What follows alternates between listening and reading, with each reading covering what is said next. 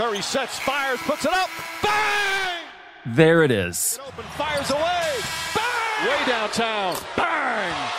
So short and yet so satisfying. James, step back, three pointer. Bang! Smart to Tatum. Sets, fires, three pointer. Bang! When the modernist poet T.S. Eliot wrote The Hollow Men, his famous work about the startling desolation of Europe after World War I, he was definitively not thinking about the NBA playoffs. That is true. But the final stanza of that poem, I'd argue, it actually applies equally well to the startling landscape of professional basketball without Mike Breen. This is the way the world ends, Eliot wrote. This is the way the world ends. This is the way the world ends. Not with a bang, but a whimper. So today, ahead of game four, we celebrate the return of Hall of Famer Mike Breen, the play by play guy who has called more finals games than anyone ever has and we explain the most essential syllable in sports. Bryant for the win. I'm Pablo Torre. It is Friday, June 10th. This is ESPN Daily.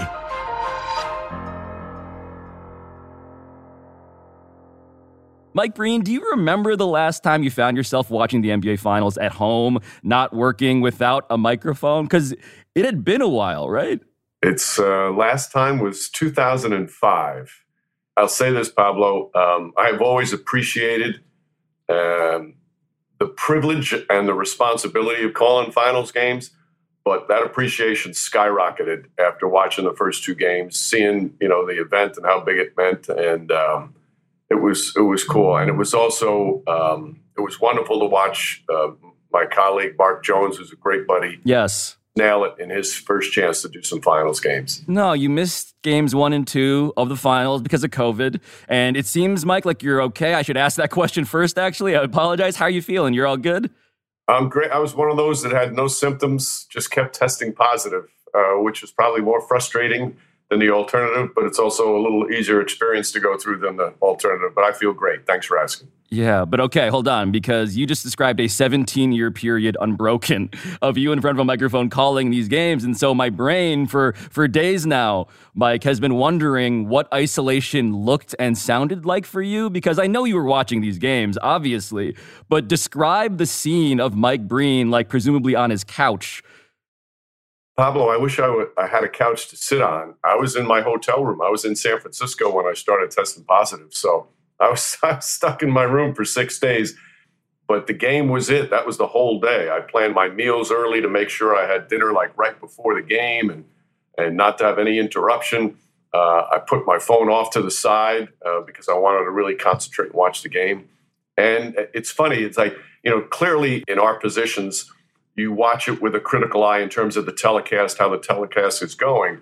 But what's cool is is you watch it as a fan too, and you you know I'm on a great play. I'm I'm yelling on on a call that I question. I'm looking at it, and uh, that stuff will never leave you. I'm such a huge fan of the sport that it was nice to actually watch it as a fan too. Wait, so how much of Mike Breen, Hall of Fame play by play man, crept into this experience? Like, did you call any part of the game just like to yourself?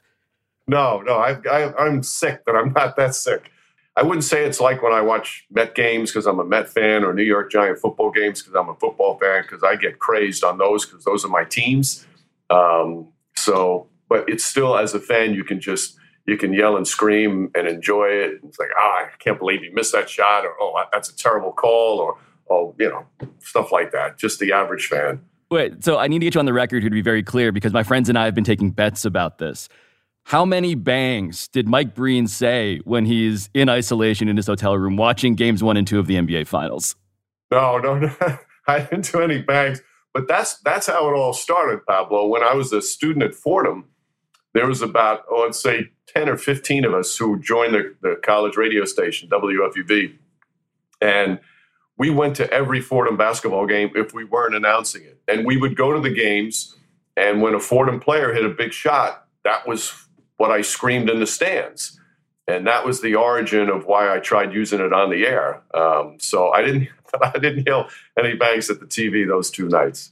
Okay, so yeah, I did just lose money on that bet I made, but B, I do need that full Fordham origin story in a second here, but what we've been doing while you've been talking, Mike, is just doing the quick math here. And it turns out that Wednesday night game three was your 92nd NBA Finals game, which is more finals games than anyone has ever called, more than Marv Albert, more than Dick Stockton.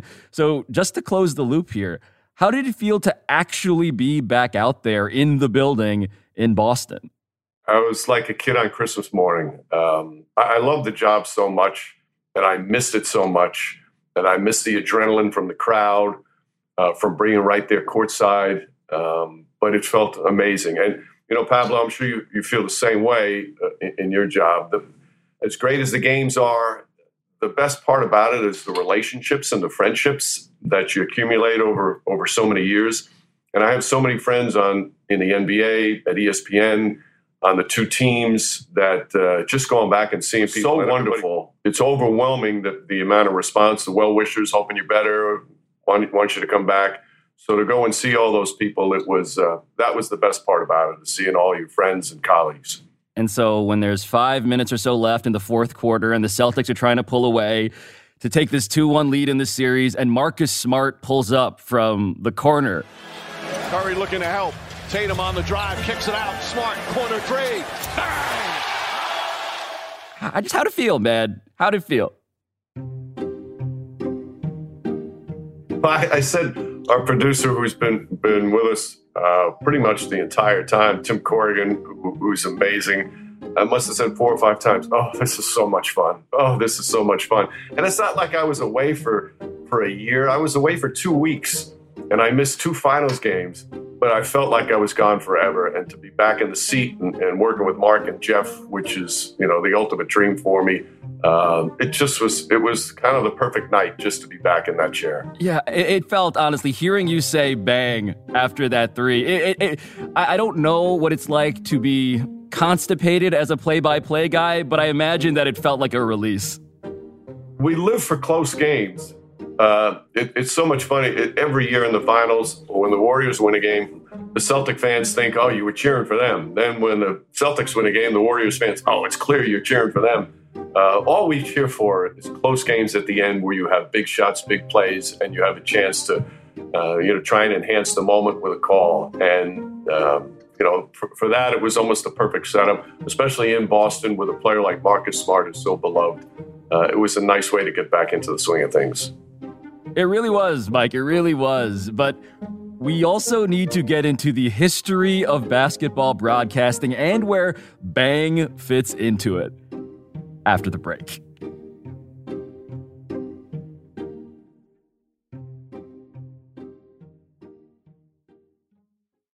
Vivid Seats wants to get you to the games you love this spring. Experience every pitch, assist, and game winning shot live and in person. And the best part? Each transaction is a step toward a free 11th ticket with Vivid Seats rewards. Score unbeatable perks like free tickets, surprise seat upgrades, and annual birthday deals. As the official ticketing partner of ESPN, Vivid Seats is offering you $20 off your first $200 ticket purchase with code DAILY. That's code DAILY. Visit vividseats.com or download the app today. Vivid Seats. Experience it live.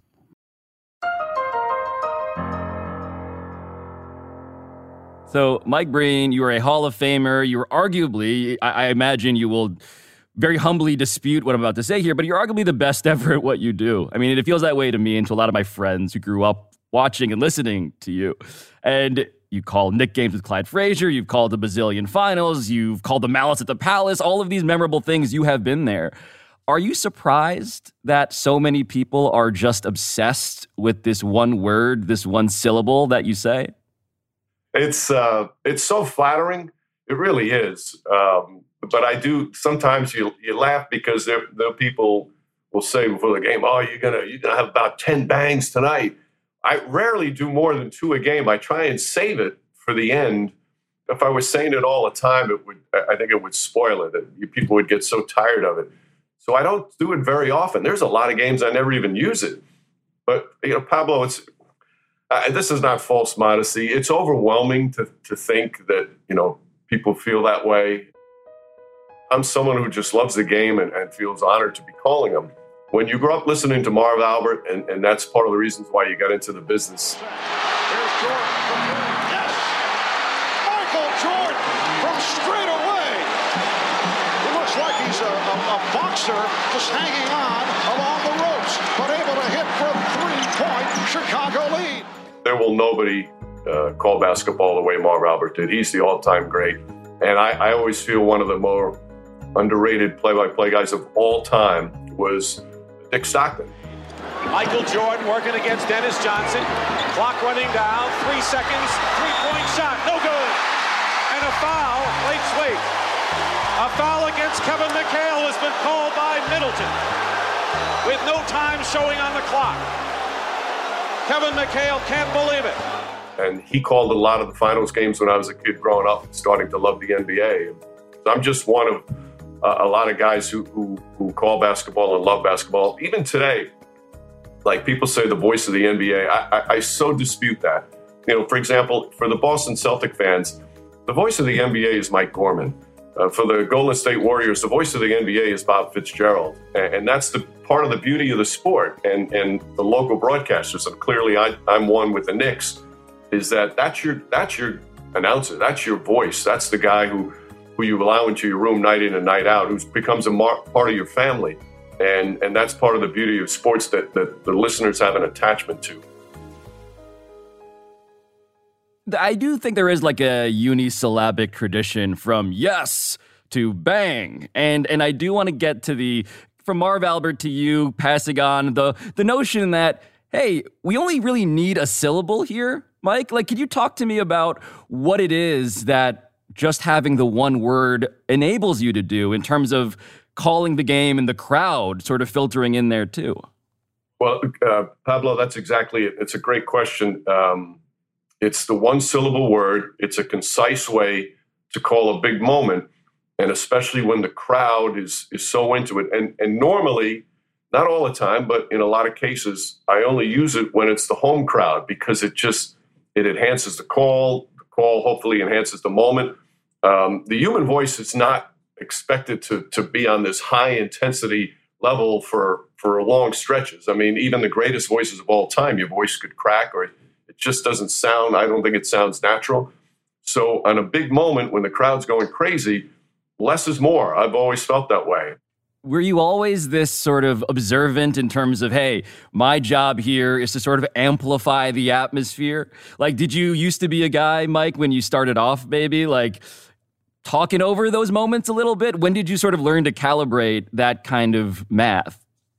Well, I you know I started doing radio. My first five years uh, broadcasting NBA games was on the radio for the Knicks. And when you switch over to TV, that's when you have to realize you have to pull back. I mean, you can't do a radio call. And I remember the first maybe year or two, every time I went back and, and watched a game that I did on TV, I'd say, Oh, we just will you shut up once in a while? You quickly realize that you don't need to talk all the time. And, and sometimes in a big moment, sometimes silence is the perfect thing. Freese hits it in the air to center. See you tomorrow night.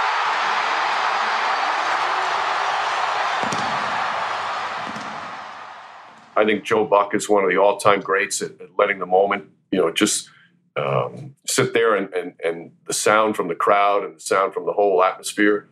Um, and I think it's it's important not to overtalk. So, like anything, Pablo, it it, um, it takes time and, and you tinker with it. You get better at it. Sometimes you don't get better at it and you just try and figure out what works best. It's funny to hear you talking about feeling discomfort watching yourself back, listening to yourself back on tape because are you aware that there are just montages, highlight reels with like many, many, many, many views on YouTube of just like compilate bang compilations? Yes, I, I am aware. Bryant for the win. Bang! His three-pointer. Bang! Anthony for three. Bang! Fires away. Well, first I have, I have three uh, adult children, so you know they would let me know on stuff like that, and, and then friends all the time would send me stuff. I do have a Twitter account. I never tweet, but that's how I follow the league. And I have friends who send me those things sometimes, uh, although they, they delight in sending me any negative thing on Twitter uh, just to keep my head from swelling. Uh, so it's a good friend. Yeah, no, that's that's the friends that you actually you need more than you think. So let's talk about the origin here again, because you begun to tell that story, but in the beginning, Mike, what was there? I guess this is, let's call it the Big Bang. Where did this all start? Because you mentioned you went to Fordham, and this was a thing that you would do just as a fan. Right. I went to Fordham to get into broadcasting, and basketball is my favorite sport. So we did all the games. But when you're a freshman and a sophomore, you only probably do about five or six games a year. Then when you get to be a junior and senior, you do more, obviously. And um, so I would go to all the road games too, not just the home games at, at Rose Hill in the Bronx, but I'd go to all the road games. Just, you know, when you went to college, where'd you go to college? I went to Harvard. Oh, of course. I know, of course. Not not not the greatest atmosphere, Mike Breen, in terms of No, no, but still, like you you cheered for any any Harvard team, you know, they were part of you. They were that, Absolutely. And and you didn't root for any team as hard as you did for your school's team. So Correct. We're crazy Fordham fans. And we'd go nuts. And there'd only be a handful of us at some of these road games. But when a Fordham player hit a big shot, for some reason I just started yelling bang as a student fan. And it wasn't even a three point line back then at the time.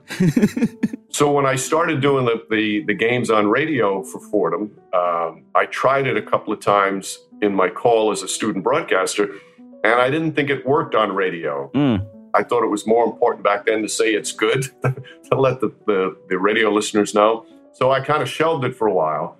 And then when I started doing some some broadcasting after college, I did Marist College games, I did some Seton Hall games, and I did this Sports Channel High School Game of the Week, uh, which was so much fun. We'd go to a different high school across the country if it had a big player. Like we went to Memphis for a Penny Hardaway game, uh, stuff like that. And I started using it there because in those high school gyms, the place was crazy. We'd do these Friday night games, the place would be packed, and it was hard to, to, to get your voice over the, the roar of the crowd. Uh, so I started using it there, and I liked it. Now I, I have to I have to confess, Pablo. Uh, after I started using it on the NBA, I found out that I was not the first person to use it by any stretch. The, the great Johnny Most. Mm. I did a Celtic game once, and I, I used the the bang phrase. And Johnny's son Jamie, who was in the business, he called and got a hold of me and said, "Hey, did you know my dad uh, used the word bang?" And I didn't know. I said, "No, I didn't." And the next Celtic game I did, I said, "Bang! That's in honor of Johnny Most." Steve Frederick, who was a Philadelphia broadcaster, really a terrific play-by-play guy. He used it back in the day.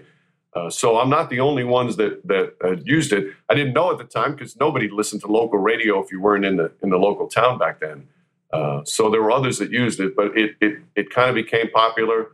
Um, people seem to like it, and it's it's worked out pretty well. Yeah, I mean, look, it's very good of you to provide the full journalistic context and other people who've used it, but it's a, it's also kind of like uh, Michael Jackson not being technically the first person to moonwalk.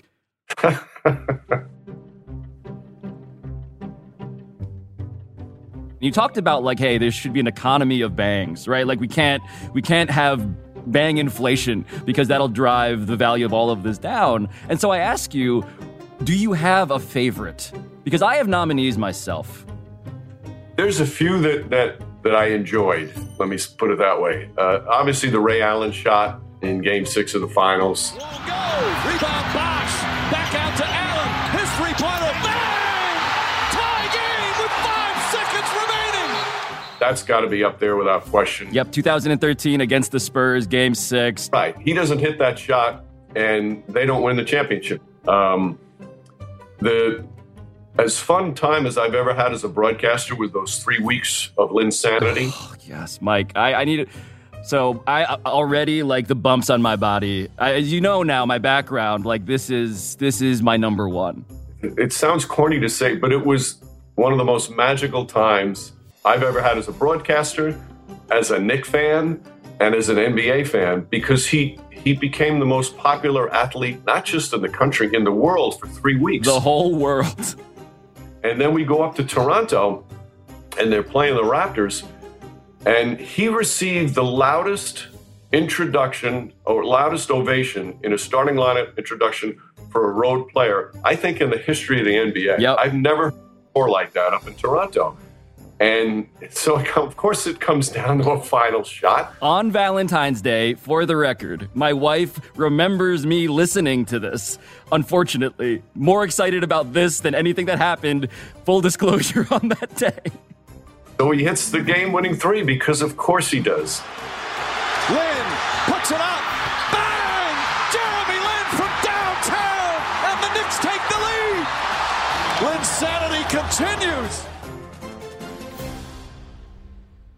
The roar of the crowd, you know, there were a lot of Knick fans there, but it was mostly Raptor fans. And the Raptors were, you know, by, by this point, they were really popular. It was one of the great atmospheres in the league.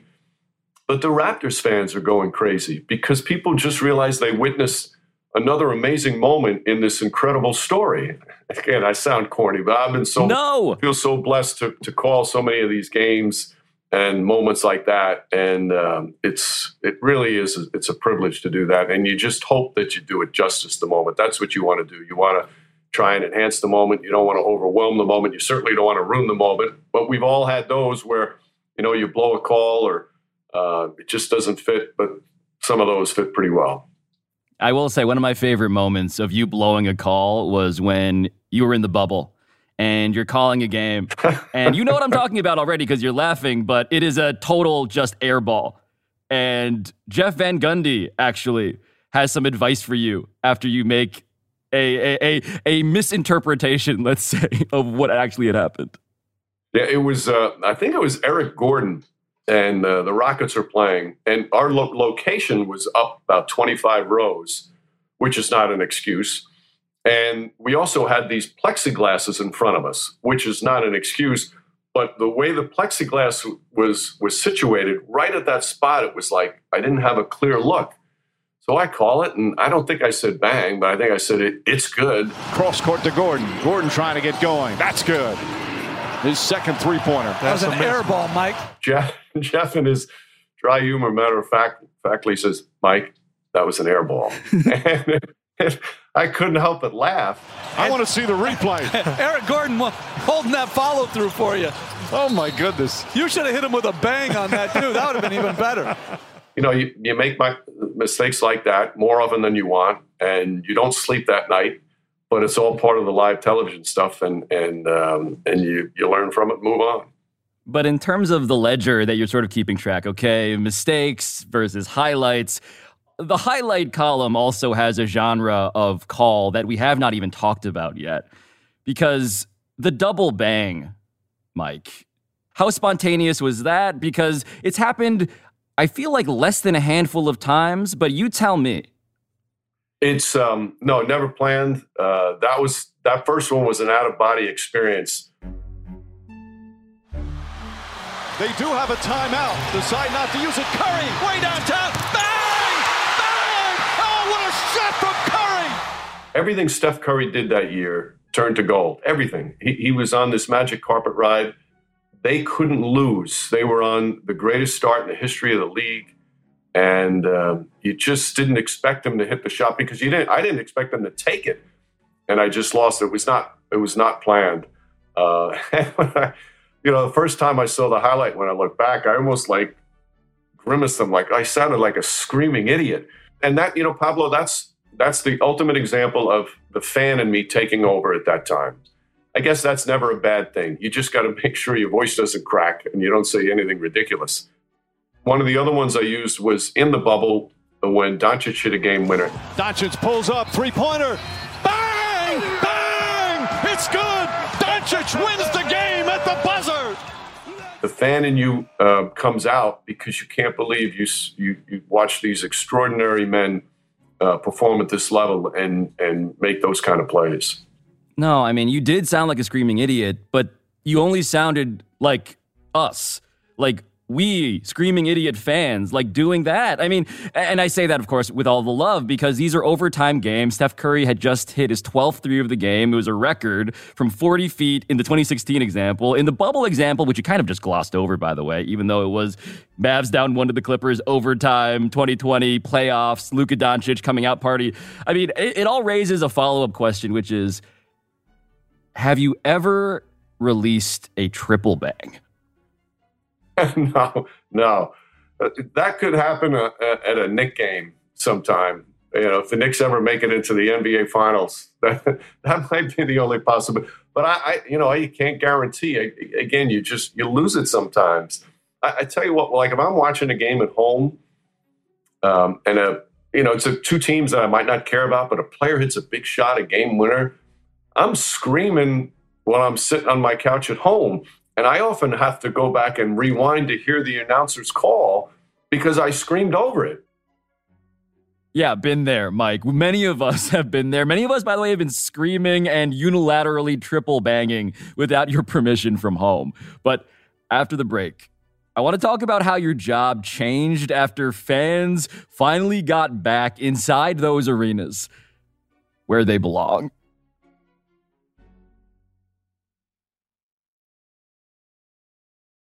Now let's talk about the play of the week. The pressure to follow up Hpnotiq and Cognac weighing heavy on the team. Hpnotiq was in the cup, blue, and ready for the play. And boom, Añejo Tequila came in with a smooth assist to Hpnotiq's tropical fruit finish. Shaken, strained, poured. It was green and good. The playmaking splash shifted the tempo. Another great cocktail from the Hpnotiq team. Every season is Hpnotiq and Tequila season. Hpnotiq Liqueur, Bardstown, Kentucky, 17% alcohol by volume. Hpnotiq reminds you to think wisely, drink wisely. Two guys drove to work. Neither guy wore a seatbelt. One guy got a ticket. One guy didn't. The same two guys drove home. One guy wore his seatbelt. One guy didn't. One guy made it home. The guy not wearing his seatbelt didn't. Don't risk it. Click it or ticket. Paid for by NHTSA.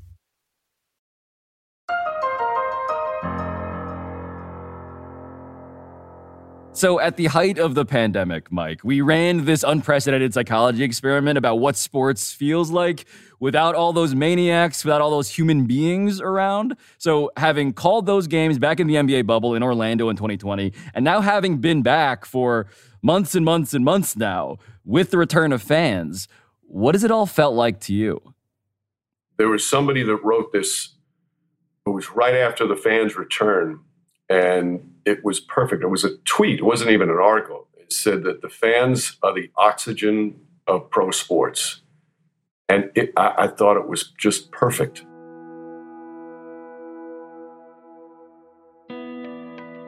When they came in and you heard that roar and you felt the, the passion once again, I, I got emotional on um, on a couple of them. The uh, one of the first really big, the first playoff game last year, Knicks and the Hawks. Welcome to Madison Square Garden, the world's most famous arena. Uh, my eyes welled up. It was it was emotional. The crowd is screaming.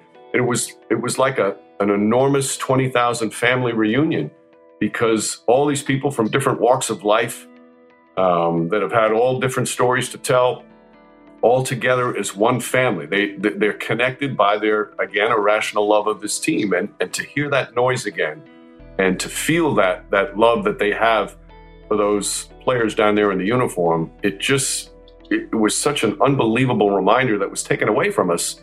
And again, like anything, um, you appreciate it more when it's gone, and then when it comes back, man, it just hits you in the face. And I was I was a little surprised at how how emotional I got before before some of those games.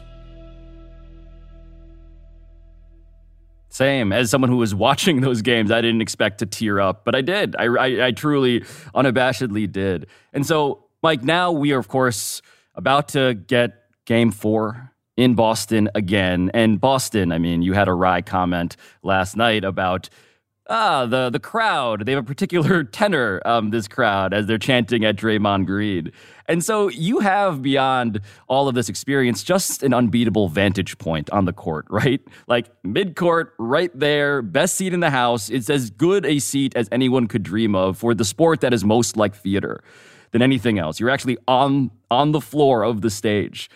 And what are you seeing up close now, Mike? Now that you're back after a couple games off, what are you seeing in these finals in specific that you couldn't get from home?